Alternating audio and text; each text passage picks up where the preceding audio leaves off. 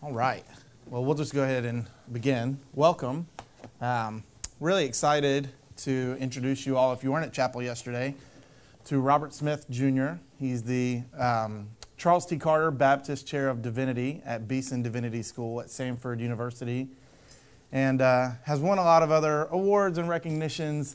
But I want to tell you before we get started about his books um, because I think this is really important for you all to know. We'll talk about them a little bit but I just want to recommend them all to you, starting with his book on preaching, Doctrine That Dances. He's the author of Doctrine That Dances, which was the winner, my copy says, the winner of the Book of the Year for Preaching Magazine. He's also written uh, The Oasis of God from Mourning to Morning, which I would strongly recommend to you um, if you're wanting to read about grief, lament, uh, about putting your, putting your hope in God, the oasis of God and then a contributor to two volumes in honor of, I know, two, two great friends of his Worship, Tradition, and Engagement, essays in honor of Timothy George, and Our Sufficiency is of God, essays on preaching in honor of Gardner Calvin Taylor. And so I would recommend every one of these books to you. I've read them all, and um, I don't think that you'll find uh, much better volumes on, on preaching or exposition or what it means to be worshipers who teach the Word of God. But more than his books, I'm really excited to uh, be with you this morning to talk with Dr. Smith because what you get to see here is a little bit of father son time. um, I went to Beeson Divinity School. Uh, Dr. Smith was my mentor. I served as his TA there. And uh, we've traveled together, eaten together. He's invested in me and my wife. And so I want to say at the outset that what you're hearing is not just from a great preacher. Uh, he's not just a, a great um, communicator or a great theologian, but Dr. Smith really is one of the best men uh, that I've ever known and truly a father to me in the ministry. And so I want to commend him to you in the words he's about to share with you on the basis of his love for Jesus and uh, his character. So thank you for being with us, Dr. Smith. Thanks for having me. I want to start off um, by talking about preaching. It's probably a big shock to you would start with preaching. Um, so. Everybody wants to talk with you about preaching, hear what you have to say about preaching. And I wanted to start by asking you about your definition of preaching. Uh, you say that preaching um, is the goal of preaching is to exegetically usher the hearer by the inspired text of God into the presence of Christ through the power of the Spirit for the purpose of transformation. Mm-hmm. I was wondering your, your definition of preaching is so different from Haddon Robinson or John Stott or other well known preachers. How did you come to that definition of preaching? Well, the key for me is this matter of uh, ushering um, the hearer by the Word of God. It's Trinitarian. To exegetically usher the hearer by the Word of God because I have nothing to take people to God except the Word. So it is to usher people into the presence of God uh, for the purpose of transformation by the Word of God. So this idea of Trinitarian presence is, is crucial for me. Mm. I take you by the Word of God and lead you into the presence of Christ, the Son of God. I'm using the uh, metaphor that's afforded us in Galatians 3:24 that the law was a pedagogos, was a trainer, um, was a tutor, uh, was an usher that leads to Christ. The law could not transform at all. All the law could do would, would be to show us a mirror so that we could see ourselves, our sins. But mirrors don't transform. Mm. When I see the mirror, because the law has afforded me to see myself in the mirror. The law then leads me to Christ, who is the laver, who is the fountain that's filled with blood, that washes away my sin. I, have got to first acknowledge my sin and see that I need cleansing. Mm. And when I see that, I'm led to Christ, who is the fountain, who cleanses me, which leads me to the third thing. I do it by the power of God. Mm? Not by my intellect, not by my oratorical skills or whatever, but I do it through the power of God. So that when I lead you, um, dear son Griffin, to the throne room, mm. you go into the throne room with the Trinitarian God. The door is shut. There's no room for me. My job is over. That's what makes preaching really easy. I'm not responsible for your transformation. I'm responsible for your transportation to get you to mm. the throne. That's good. The door is shut, and something happens in that throne room, and you come out a newborn babe, and then my job of discipleship begins. I become a midwife to deliver you. Mm. I didn't produce you, but I deliver what the Trinitarian God has produced. And therefore, I begin to disciple you so that you can grow into the nature and the stature, of the fullness of Christ. So it's, it's Trinitarian, uh, and uh, yet it's divine human instrumentality. I do what I can do. I lead you to the throne room, the door shut, and then God does what only He can do, and that is to transform. So you don't ever have to feel discouraged mm-hmm. after you've preached and nothing has happened. Your job is not to transform, it is to inform. Mm-hmm. And then God will do what He will do instantaneously or eventually. You hear people talking about preaching, and they want to make this distinction between preaching and teaching. Mm-hmm. Um, a lot of preaching books want to make clear that you're not just supposed to be teaching the people, but you're preaching to them. I know we've used the language of a preaching moment. Mm-hmm. That there's something unique about the preaching moment. Would you make that distinction? And if you would, what's unique about preaching? Well, D. Martyn Lloyd Jones in his work Preaching and Preachers, his classic work, which you read and every student at Beeson Divinity School in my classes must read in the mm-hmm. fall of each semester. I said, and my mother told me this as well, that you take a cow and you milk the cow. You gather the milk. You let it settle, she says, clabber for a while. And then you take and churn it. And then after you've churned it sufficiently, the butter will rise, and then you have buttermilk at the bottom. There's the butter at the top. You skim off the butter, mm. and then use the buttermilk. We used Golden Flake when I was a boy, uh, and that would be it. What Mama was saying and what D. Martyn Lloyd Jones was saying is you don't add anything to what turns milk into butter. Mm. How do you know when butter becomes when milk becomes butter? All you do is churn. So as far as I'm concerned, that's the mystery of preaching. I don't add anything to it. Mm. The Spirit churns it, and my words are transformed into the living word which addresses people where they are. So for me, uh, you can teach without necessarily preaching mm. because teaching is for discipleship. Mm. Preaching is for salvation. So I initiate people into the faith through proclamation. That's preaching. Mm. But I instruct people about the faith. That's for maturation. Mm. So I teach in order to mature and move the infant into adulthood and move a baby that drinks milk into uh, uh, an adult that eats meat. Teaching is content Preaching is intent. Intent is to get the person saved.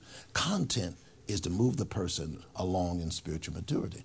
So that's why D. Martyn Lloyd Jones could on Friday night take and teach expository messages. That's why he preached, never preached through Romans. He got to about the 14th uh, chapter, mm. but it took him about 13 and a half years, never finished. But Friday night was Saints' night. It was to teach people who were Christians so that they could grow. Mm. Sunday night was evangelism right. for folk who needed to be initiated into the faith so that they could be saved. Mm. So uh, I just I just think that you can't really preach without doing some teaching, but you can teach without preaching in terms of maturing individuals. And in a way, it's a false dichotomy. I just say preach and let the Spirit do this, and whether you call it teaching or preaching doesn't matter. He's going to do it.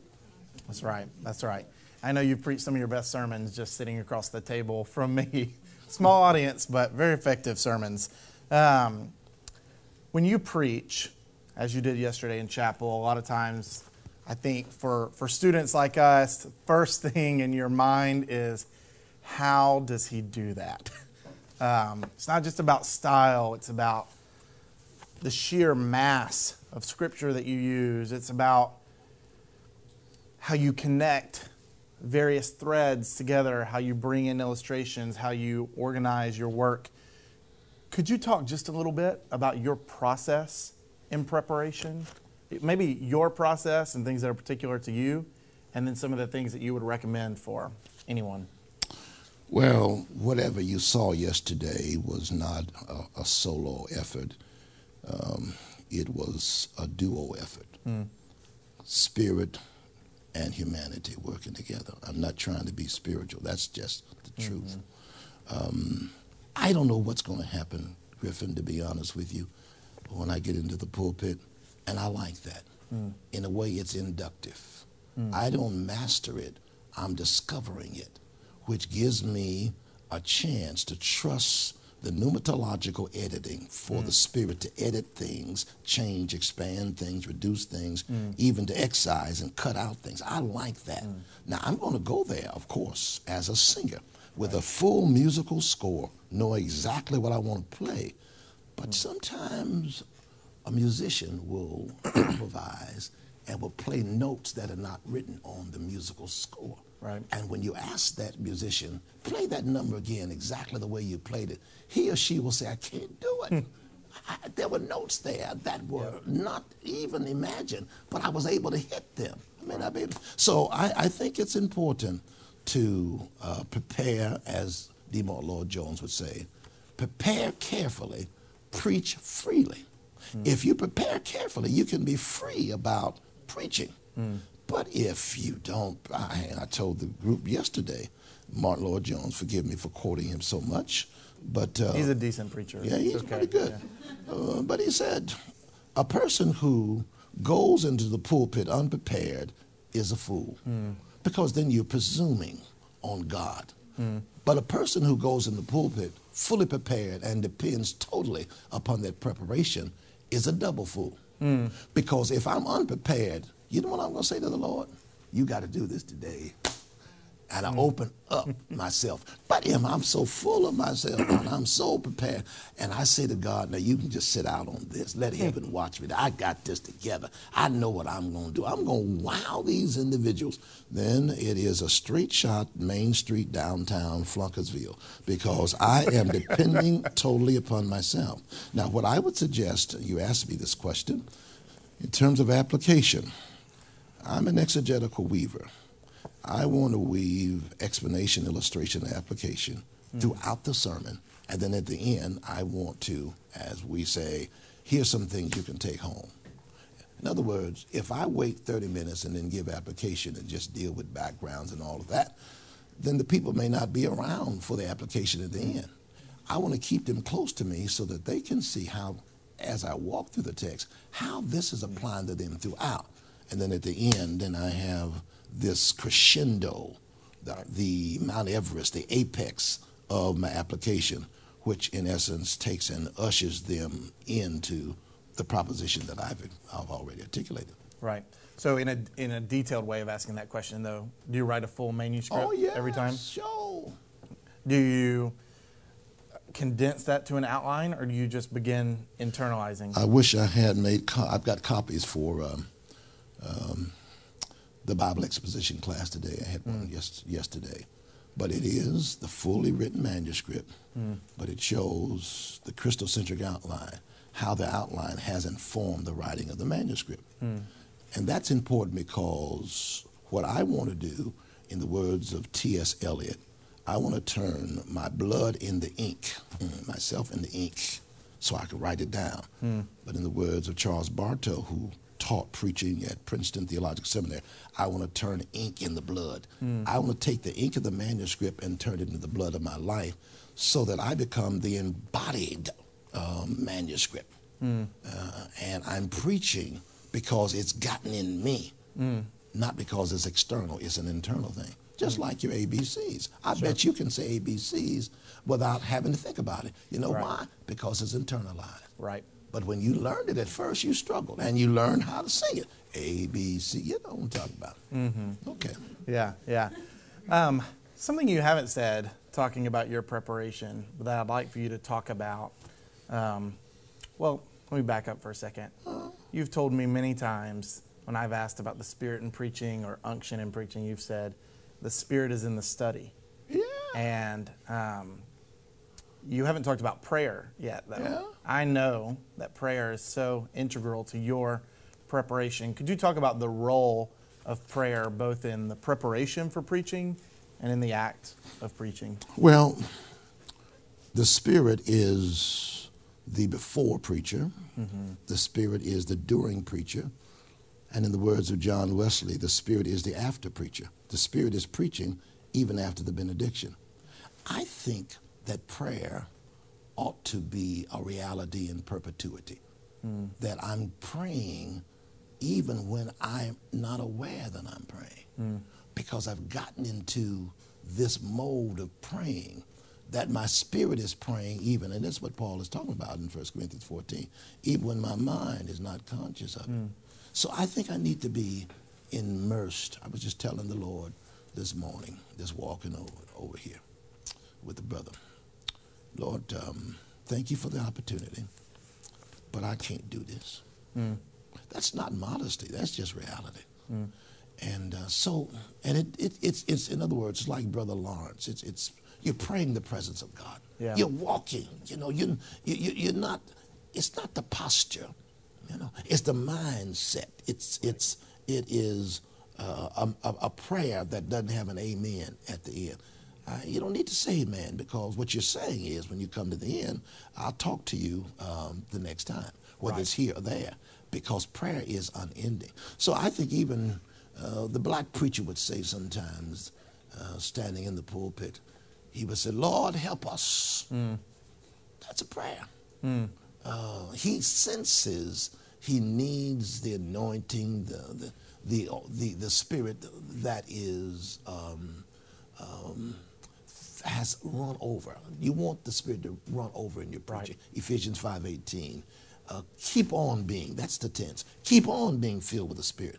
So that, that, that becomes that moment even in preaching where if you don't say it out loud, y- and you'll get to the, you've been there, you're young, but you get to a place and you're struggling to reconnect with where you know you ought to be you know and in other words you're lost and you start saying things like now as we consider to consider to look at this particular text that claims our attention as it continues to influence and mold and shape well you know what i'm doing I'm praying. I need some space. I'm lost. That's really what I'm saying. I said all those things because I'm saying, Lord, help me because I don't know where I'm going now. And then when it comes back, I say, Thank you, Lord. Nobody knows that, but that's really what's happening. That's what's happening.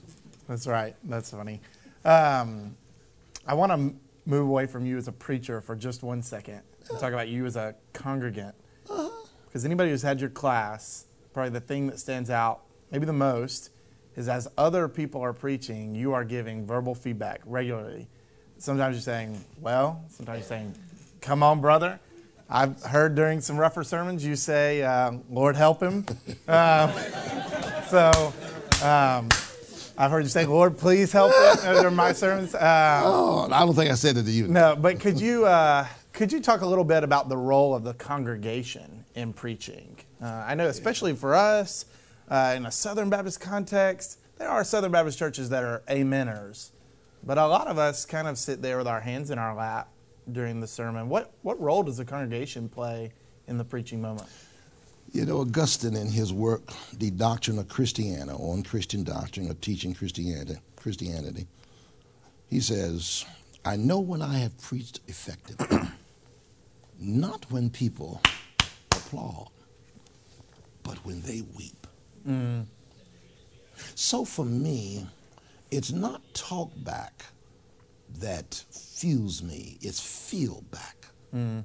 Where you can feel the congregation, you can look in their eyes, you can see a person leaning forward. You can see an individual doing this. Mm. You can see tears coming down. Or you can see individuals who are mad. You know why? What they really want to say to you is, please stop. You almost got me, almost persuaded me to be a Christian. Mm. You convicted me with, please, please. and you got to go on. So it's mm. this the the um, don't think it's a Southern Baptist thing. I don't think it's National Baptist. I don't think it's Pentecostal. I don't think. I, I think that when the Spirit bears witness with my spirit that I'm a child of God, there has to be some response. And just because an individual does not verbalize that does not mean that that individual is not saying amen. You know, we sing the song, uh, Praise the Lord, let the amens rain from his people again. Right. I've often wondered, why do we sing that?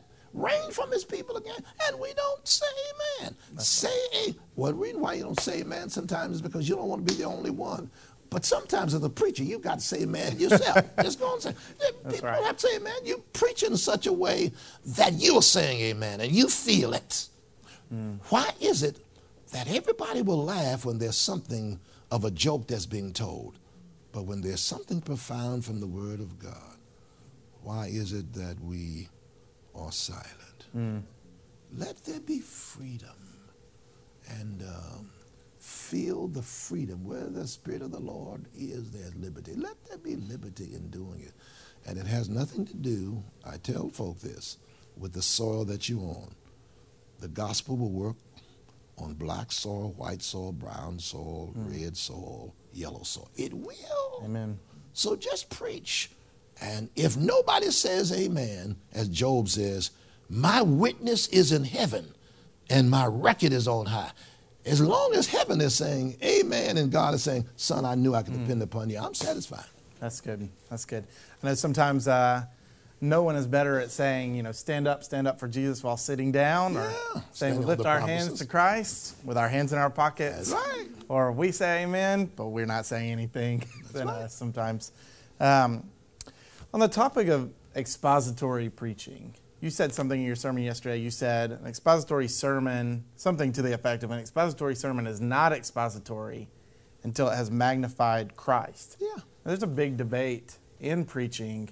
Uh, I, I was at a conference recently and, and saw this hash out during a paper about Christ centered preaching. Um, some of the accusations that were made were well, if you, if you have this Christotelic hermeneutic or if you're trying to preach in a Christ centered way, you actually will just preach the same sermon every week. You're always going to the same place. You're not you're not being true to the text. I mean, Jesus isn't in every passage to the point that someone actually said, you know, we as preachers need to be careful not to make a beeline to Jesus. Yeah. I know that's not your preaching style. Could you tell us why, um, or, or your preaching conviction? Could you tell us why you advocate for a Christ-centered hermeneutic? Why you are so adamant to take every text to Christ? Well, I, I, I believe Jesus. Mm.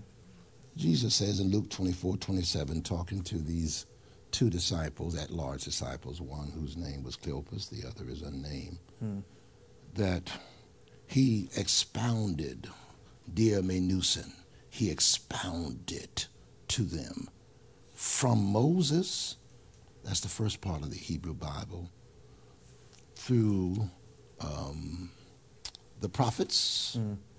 and then the writings. Verse 44 says the writings. So that's the whole Hebrew Bible. How those things that were written were written about him. Mm. That's that's the Old Testament. You can't find Jesus in the Old Testament. Surely you can't. Mm. Can you? Yes. I Everything think in the Old Testament is right there. Typologically, by necessity, even analogically, illustratively. Jesus says it was written concerning me. So I go into every text and I want to treat the text never in isolation from the Bible, but in connection. No text stands by itself alone. It doesn't. I want to go into the text smelling Jesus. And Can I taste him? Do I hear him? How does he feel? Do I see him? For instance, we miss things because we don't look for them. In John 18 18, Peter is warming his hands over a charcoal fire. That seems insignificant. While he's denying Jesus, what he needs is his heart to be warm. See? But he's warming his hands at the charcoal fire, denies him three times. But in John 21, verse 9, Peter sees the Lord on the Sea of Galilee, the, the shore, takes his fish, 153 of them. And there he goes. Hmm. And Jesus is grilling fish over charcoal fire. Hmm. Helmut Thielicke says that the olfactory gland, the nose, is the organ of remembrance. Hmm. The olfactory gland, the smell, makes the unconscious conscious. I think that set Peter up. He didn't have to grill fish on the charcoal fire. He didn't grill fish when he fed 5,000 men, not counting women and children. He mm-hmm. just took fish, snatched fish from fish, and more fish came. Did the same thing with bread. He didn't plant any seed, so he didn't have to do that. But that, that smell, that distinctive smell mm. of the charcoal fire, took Peter back three days so that now his heart is being mm-hmm. convicted, ready for three questions that would mirror his three denials. Right.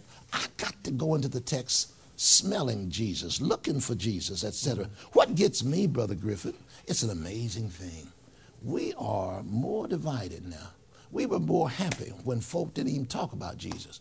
Now you find Jesus where he isn't. Well, where isn't he? He wrote it. And what gets me is I grew up, I grew up hearing preaching that, well, probably um, was leapfrogging the Christ, but they talk about Jesus. Folk got saved when preachers leapfrogged to Jesus. Wasn't Jesus, wasn't even, there, but they talked about Jesus, and folk got saved. But now we're so technical and precise, and everybody disagrees Christotelic and Christocentric and Christo this and this, this, this. I'd rather get see people get saved, even though mm, this may not be a direct linkage to Jesus, than for folk to argue about whether or not Christ is here and Christ is not mentioned and folk don't get saved. I just, I mean, I just, I find it really, really something. He's all in the book. The Bible is a hymn book. It's an M-I-M-B-O-O-K, which means it's about him. Now unto him who is able to do exceeding abundantly all, hmm. above all we can ask to think, according to the power that it's about him. Right. So if the book is about him, why, why are we splitting all of these theological and homiletical and hermeneutical hairs? Hmm. Just preach Christ. I'll know nothing except Jesus and Him crucified. Well, Paul, you what, you know a whole lot of things. Yeah, but the main thing I know is Jesus because He's the one who died, and He's the one that you can talk about theories all you want, but I want to talk about Christ. See, that's that's that's why I am on that. That's good. I do think, though, that the uh, the critique can be valid sometimes. There are some preachers that every sermon ultimately comes back to, well, the character here is a sinner. Later, Jesus died for us. Yeah. Now we need to repent of our sins and be Yeah. saved. And every sermon, in an attempt to become Christ centered, can end up being not just the same message. Of course, we want to preach the gospel in every message, the same sermon. It just becomes this sort of rote, Christ centered formula. How do you avoid that? How do you how do you remain faithful to the text without having this sort of algorithm that at some point in the sermon you're going to plug it in and then it's going to be the the same essentially from week to week to week. you know, Billy Graham was just like that. Mm-hmm. And the people criticized him. Same thing. And then we turn around. I love to tell the story. Twill be my theme in glory to tell the old, old story mm. of Jesus and his love. I come from the black tradition. My pastor could be talking about adultery, but one Friday he died. Hmm. But on Sunday morning, he got talking about tithing. One Friday, it didn't because they believe that in every sermon there had to be a presentation of the death and resurrection of Jesus, no matter what you. Now, is that irresponsible? They didn't want you to forget hmm. that it was his. Paul spends one whole chapter, 1 Corinthians 15, to talk about the indispensability of the death and resurrection of Jesus. If Christ died but is not risen, then you and I are participating in this interview, and all of y'all are sitting here, and we're doing it in vain. It's hmm. just that important. So I understand that, but there needs to be some oldness, even in our newness, so that we never forget the irreducible core of death, burial, resurrection. I mean, the Apostles' Creed. He was crucified, dead, and buried. There are three expressions. Crucified, aren't you dead? No, that's not it. Dead, aren't you dead? Mm. And uh, buried, what? Because that's that important, that Christ died. but got up on Sunday morning. So I want to mix. I want to mix. I want to put some new wine in new wine skins. I understand that. I understand that. But there's something about the oldness that must remain in our preaching, and not uh, be up for the, the you know the newest trends, the novelties. Our, our preaching sometimes can become too. Let me create a term: novelistic. Mm. And so the, the fashion thing, homiletically, let's go, we're going to move this. And then we're going to, no, no, no, no. I'm going to stay with what Paul preached. And that's what, what why uh, Luke writes his second, second book in Acts. Those things that Jesus first began to do and to teach, these are the things we're going to continue to talk about. Yeah, that's good. One of the themes in your preaching ministry, as someone who's traveled with you and been in the crowd a lot when you're preaching, is I've often had people come up to me afterwards or during the sermon even and say, kind of nudge me and say, only Robert Smith can do that. Or they say, you know, you can't do that. You can't sing like that. You can't have that kind of cadence. He has that special gift. And I think, I think a lot of times they say that because there is this. Um, performative power. That may be the wrong word, but It's a good word. performative power to your delivery, to your sermons. I, I was looking back through old preaching notes, and you said once, you said, work hard on your delivery. You've worked hard on your content. That's true. Could you talk a little bit about the role of preparing for delivery, not just to be clear or concise, but to deliver it in a way that's compelling, that's um, that shows the commitment to the the stage, the the theater of preaching, the performance of preaching, mm-hmm. and not just to the doctrine of preaching. The Latin word tenere means to entertain. Mm. Now, we have problems with that, but what it really means is to entertain in order to hold the attention. Mm. If you have something good to say, but you can't hold folks' attention, then what good is it? I've got to be able to, and the, the, the, the Bible is not dull. We just make it dull the way mm. we present it. An empty wagon makes a whole lot of noise. It really does. Mm. So it's important for the first 30 seconds when you open your mouth to preach. Communication experts tell us that if you don't say something that is interesting and engaging in the first 30 seconds, people will immediately check out. So I must not open up with some kind of um, joke. Well, this is an icebreaker. Th- There's no ice. You just got finished singing Majesty. Fire all over the place, and you're going to come up with some joke. Man, get in it now. so that's the first thing. Uh, the other thing um, is we were in Scotland. I was preaching over there a few weeks. And uh, their tradition is a tradition of preachers singing their sermons. They still do it. Hmm. The Welsh sing sermons. Go to the Appalachian Mountains. They, all of us have a song. Hmm. I'm not talking about patterning.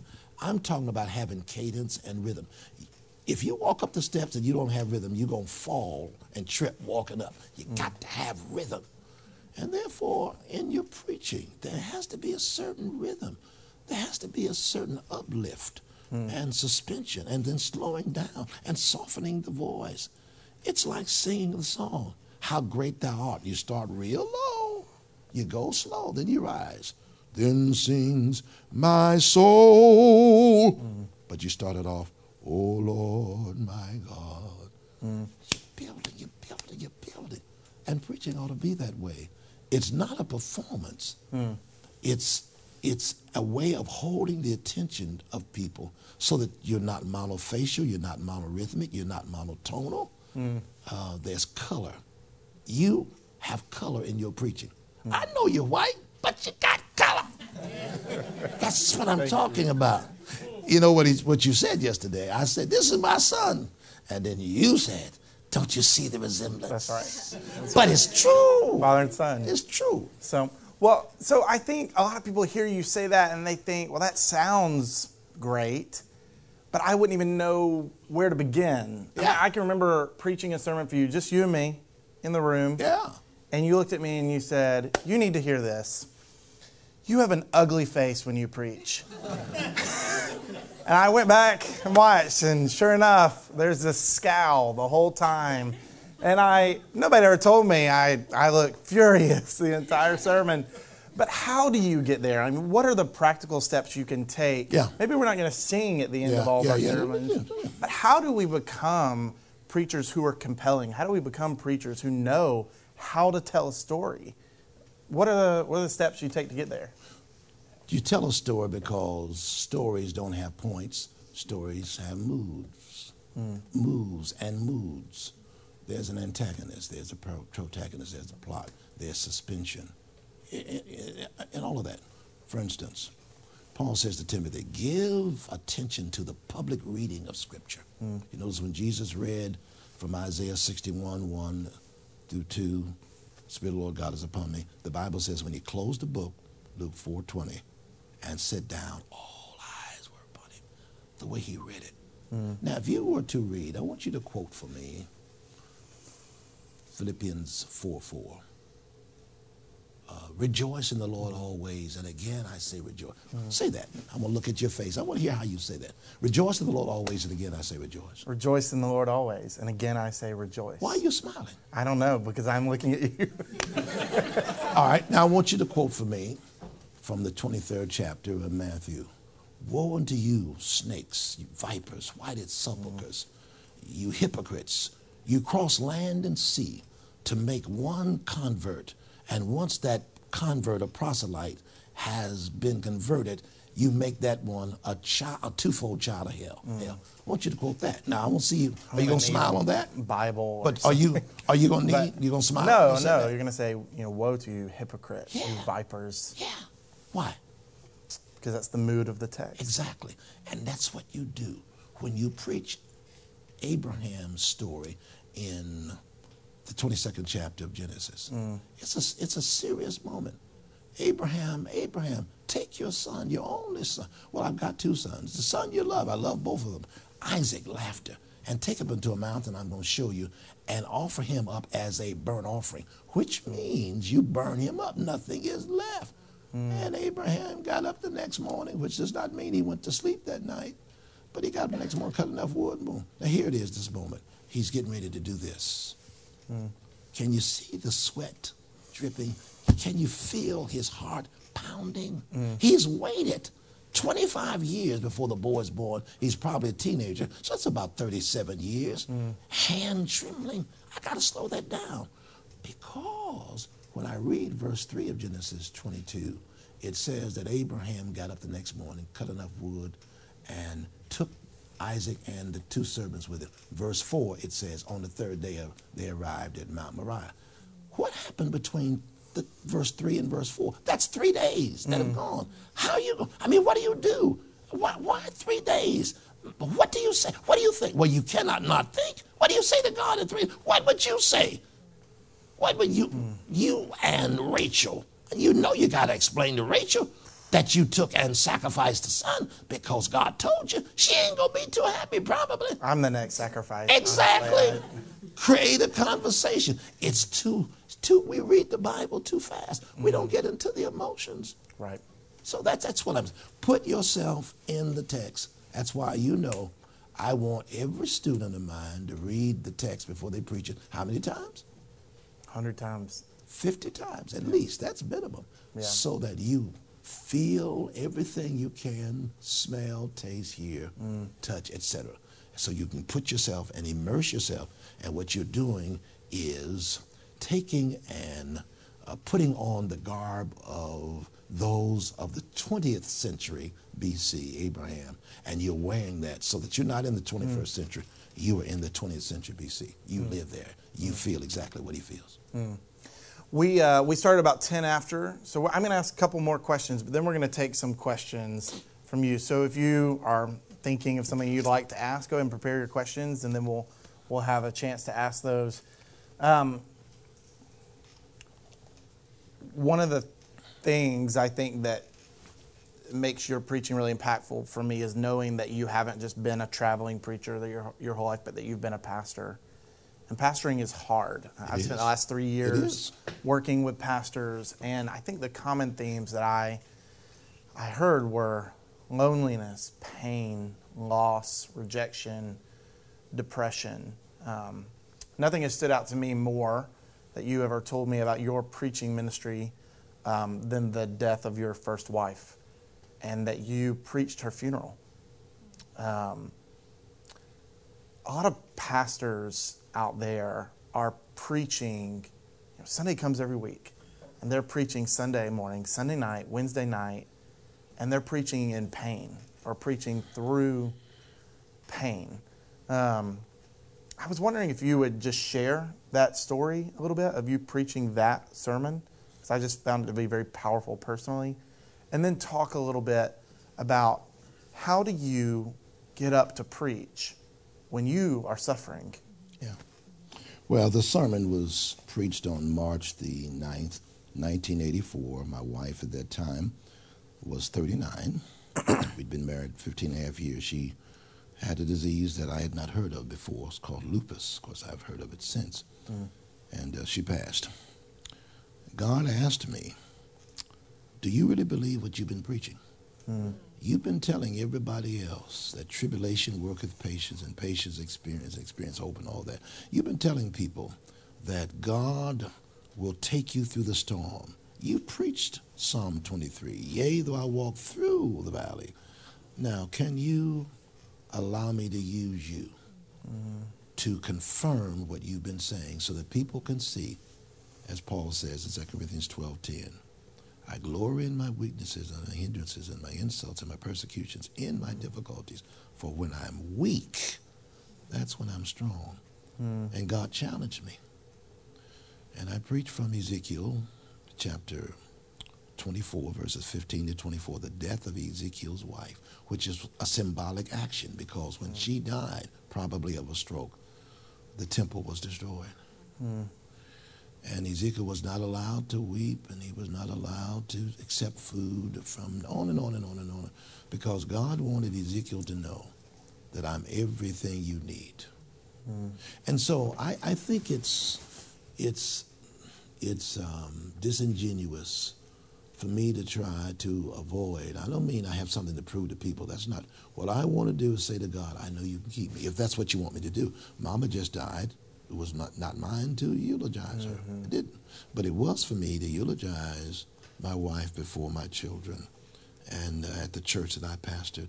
Mm-hmm. And God used it in such an incredible way.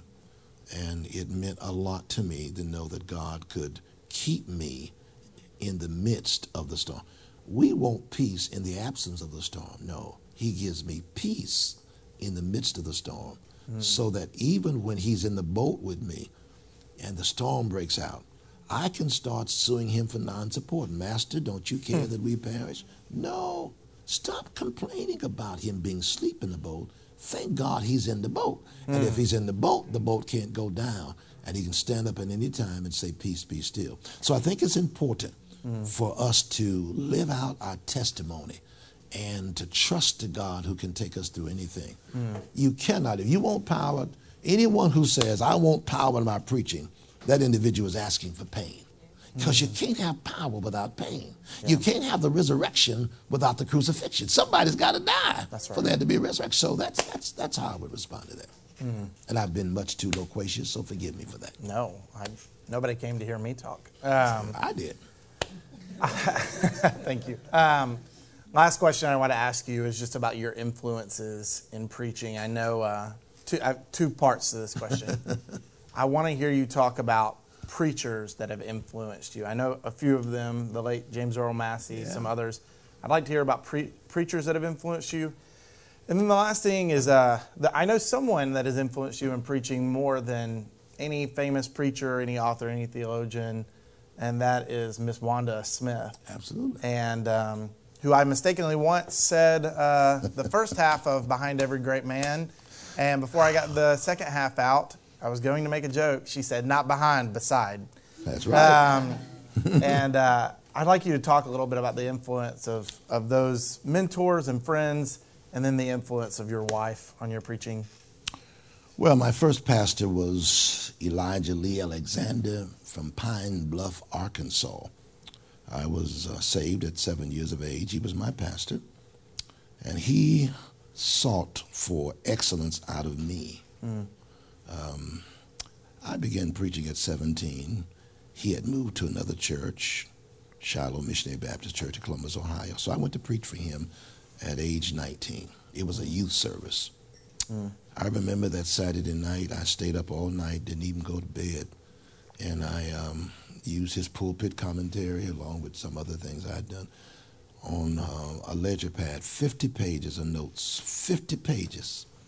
And he, uh, It's a long sermon. yeah, it's a long sermon for a 19 year old and had 20 minutes to preach. But he um, he called me in uh, to breakfast. Bobby, that's what he called me. Do you have your sermon? Yes, sir. Let me see your sermon. I showed it to him. All this, 50 pages. Can I have this? You need this? No, go ahead. He took every single page and tore it up. Then he said, Bobby, if you need all of that, and the people haven't seen one page, and you need all of that, then how do you think they're going to remember any of it? Hmm. Now go get your sermon. I had less than an hour. But what he was at, he wasn't he wasn't talking about don't use manuscript because that's what he did. He hmm. was saying that is not in you. You just have the manuscript is not your sermon. Mm-hmm. You got to turn. He didn't use that, but you got to turn ink in the blood. Now go get your sermon. That's one of the best things that ever happened to me mm. because I thought because I wrote something down, that's all. Oh no no. Now go get your sermon. How'd it go? The Lord used it. I mm. preach from John 8 12. I am, Jesus says, I am the light of the world. He who followeth me shall not walk in darkness, but shall have the light of life. That's, that's what I preach. Mm. And I had less than an hour, and the Lord did more in less than an hour than I did all night just writing down stuff from a book. My mother has been an incredible influence. I wish I could talk about her more. She went to be with the Lord uh, March the 11th, 2019. Her last words to me were, I will see you in heaven. Mama had a seventh grade education, but she is, has been um, the best theologian I've studied under, the best Bible teacher. Not because she was an erudite person, but because she was an individual who had great wisdom. So she could, um, she would not know the word omnipresence, couldn't spell it. It's not putting her down at all. No. But if you begin to tell her what omnipresence was, was, she said, "Oh, well then God. It means God is so big that if He moves anywhere in the universe, He bumps into Himself.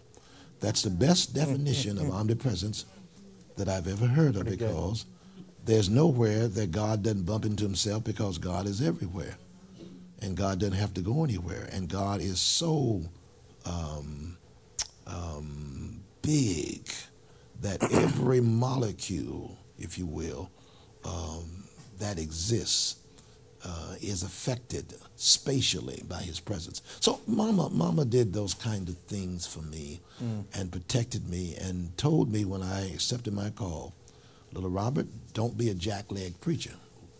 And what she meant by that is, Good advice. oh yeah, uh, live the life, be a person of integrity. Though she didn't use that word, that's exactly what she meant. And I will be with you. And uh, I'm telling you, I, I, all the lessons she has taught me, um, it's just amazing.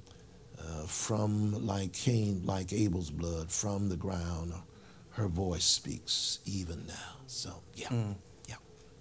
Mama Ozella Smith. And maybe some of the preacher. So beyond, so your first pastor, your mother, some of the mo- more recent preachers who've been mentors to you in your preaching ministry, and then your wife. Don't forget your wife. well, E.L. Alexander was one who gave me discipline. George Q. Brown was a pastor who provided for me example of passion. Mm. I, I've never seen him. I remember going to Canton, Ohio with him to preach. We went all the way up there. They had less than 10 people. Mm. Didn't affect him at all. He preached the way he would preach when I would see him preach to hundreds of people. Mm. Because it wasn't the people out there, it was the fire in him. It was the passion hmm. uh, in him. So he, he gave me an example of passion. Dr. Massey gave me an example of the function of the sermon. I was talking to you hmm. just a little bit about that. Through proclamation, this must be in every sermon, through proclamation, you initiate people into the faith hmm. so that you always have a, a evangelistic trajectory in the sermon. through teaching you, instruct people about the faith so that they mature. Right. They need something that will enable them to grow stronger and to leave the basic elementary teachings as Hebrews, the latter part of 5 and chapter 6 talks about. But then there needs to be therapy. They need to be inspired to keep the faith. They are strong, they are mature, but they got a bad diagnosis cancer. Someone died this week, mm, a child like my son was killed, uh, or something like that. Or there's a relational rift or whatever, and they come to church. What are you going to say to that person? They're already saved, they've been initiated to the faith, they're already mature, they've been instructed about the faith, but they need therapy. They need to be inspired by the. faith. So you need Robert Smith to say something that will give people hope, not false hope. I'm talking about even if the circumstances don't change, God will enable you to deal with unchangeable circumstances, mm. so you can still be. So that's what He gave me, mm. um, and then of course um, my wife is the finest Christian that I know. That's just the truth. And Wanda is um, an individual who just by her presence. I tell people in, com- in the congregation, she'll sit maybe right here. I'll say, now, if, if I am looking there as if I'm transfixed, um, I'm not ignoring you, but that's my center of attention. And then certain times she'll start doing this. She's setting the rhythm for me. I'm mm. serious, moving like that. And boy, just and, and that smile that comes out is it's like saying sick 'em to a dog is what it says. so that's, that's that's moving mm. um, when your wife is with you and enjoying the offering that you're trying to, um, to deliver to the people of God. Mm. Well, thank you. Uh, I will say, if you're not familiar with one of those names, James Earl Massey, the late James Earl Massey, who's just passed in the last couple of years. He was uh, taught preaching at Beeson Divinity School as well, and was at Anderson. Yeah, dean of the School of Theology, Anderson. And um, James Earl Massey is one of the finest preachers I've ever heard. And uh, if you haven't read his books, you need to read his books. Amen. So uh, if you have questions now, uh, there's going to be microphones on each side. And so just by raise of hand, they'll give you a microphone, and you can ask whatever questions you might have for Dr. Smith. My brother. I was going to say, if you can briefly share the story about the young man who killed your son yeah. and led you to, to go and like minister to him. Mm-hmm. I will not call his name, but he was 17 years of age. It was October the 30th, so you're talking about Halloween time. And uh, four young men came into the restaurant where Tony uh, worked as a cook. And um, the persons who were working at the counter saw there was a, a robbery and they ran out. they tried to, that is, the would be robbers tried to uh, open up the safe and open up the cash register, jam both, saw Tony in the back, uh, cooking uh, french fries, etc. Came and got him, tried to get him to open up the safe and the um, cash register, but it was jammed. They were jammed. Three ran out knowing that they would not get any money, and the fourth one, who killed my son, was so angry that he stood on top of the counter and fired a shot into his heart. And uh, Tony uh, made the transition. Now, it took me a year. Uh, I was in Nairobi, uh, Kenya, with my wife. We were on a mission trip. I was preaching, et cetera, et cetera, et cetera. And the Lord asked me, the Lord just keeps asking me questions. Uh, do you believe in forgiveness? Yes, Lord. Do you know how to exegete forgiveness? Yes. You ever preach on forgiveness? Yes, Lord. I want you to forgive this young man. Mm-hmm. So now it's not just personal witness. Y'all do this. It's not just personal address. You is personal witness. Me. I came home. I wrote him. It took him nine months before he responded. He said, I'm taking a chance. I thought you may not be the real Robert Smith and that you might be setting me up to be um, hurt or killed in prison you know, that kind of happens in terms of payback. He wrote me back. I wrote him. We kept writing. I told him, and I'll tell you what, is, what has happened. This is not heroic. I'm not a hero. I'm not strong in myself. I tell people that forgiveness is not difficult. It's just impossible without God. I was telling my, uh, my son this. My mother broke a bone when she was uh, 15 years of age. They reset the bone. She was fine. She became, for me, the best meteorologist I'd ever known. I didn't have to watch 11 o'clock news to see if it's going to rain or whatever. Mama would tell me, you know it's going to rain. How you know, Mama? Because there's a throbbing in my leg. I can feel it. After 75 years, the bone has been set. But she can still feel that. Yeah. God has forgiveness. Um, Bishop Desmond Tutu, in his book, uh, No Future Without Forgiveness, says that forgiveness takes the sting out of memory. The sting. I don't have the sting anymore. I don't have a personal vendetta against him. I love him. He told me that his father never told him that he loved him. I was saying what his dad had not said. His dad had spent a life in incarceration, etc. And I kept reminding him. He, why, he kept asking, "Why do you keep writing me, Mr. Smith? Why?" I told him because God can use and turn the life around of murderers like David and like Moses and That's like right. Paul, who gave consent for the murder of Stephen. So I kept talking to him. Then he asked me, it's a moving question, even though there were not, you know, there's no returning right now of, of letters. But um, uh, he asked me, whenever I get out of here, what would it be like? How could I teach at a school like the one you teach at? He doesn't know that there is an Antonio Maurice Smith scholarship for an African American who has financial needs to go to that school. Now, people will say, oh, that never happened. But if God can raise the dead, God can do that. And I love one day for Tony and this young man to be around the throne of God worshiping. I've seen this happen in 2000 Amsterdam. Nate Saints, one of the four, you know, along with Jim Elliot, et cetera, in Ecuador, um, was killed. On the stage, there was Nate Saint's grandson, as I, as I recall it. Nate Saint's, of course, dead, who stood next to the murderer of that boy's grandfather. Both are Christians. Both are saved. Both had their arms around each other. Mm. The murderer of his grandfather and the grandson. And you say God can't do it. So that's that's that's what has been happening.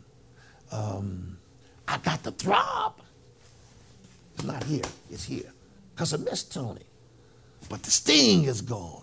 We used to sing in our song, um, uh, uh, I, I don't hate nobody in my heart. In my heart, in my I don't hate no. The throb is gone. And God has taken it away.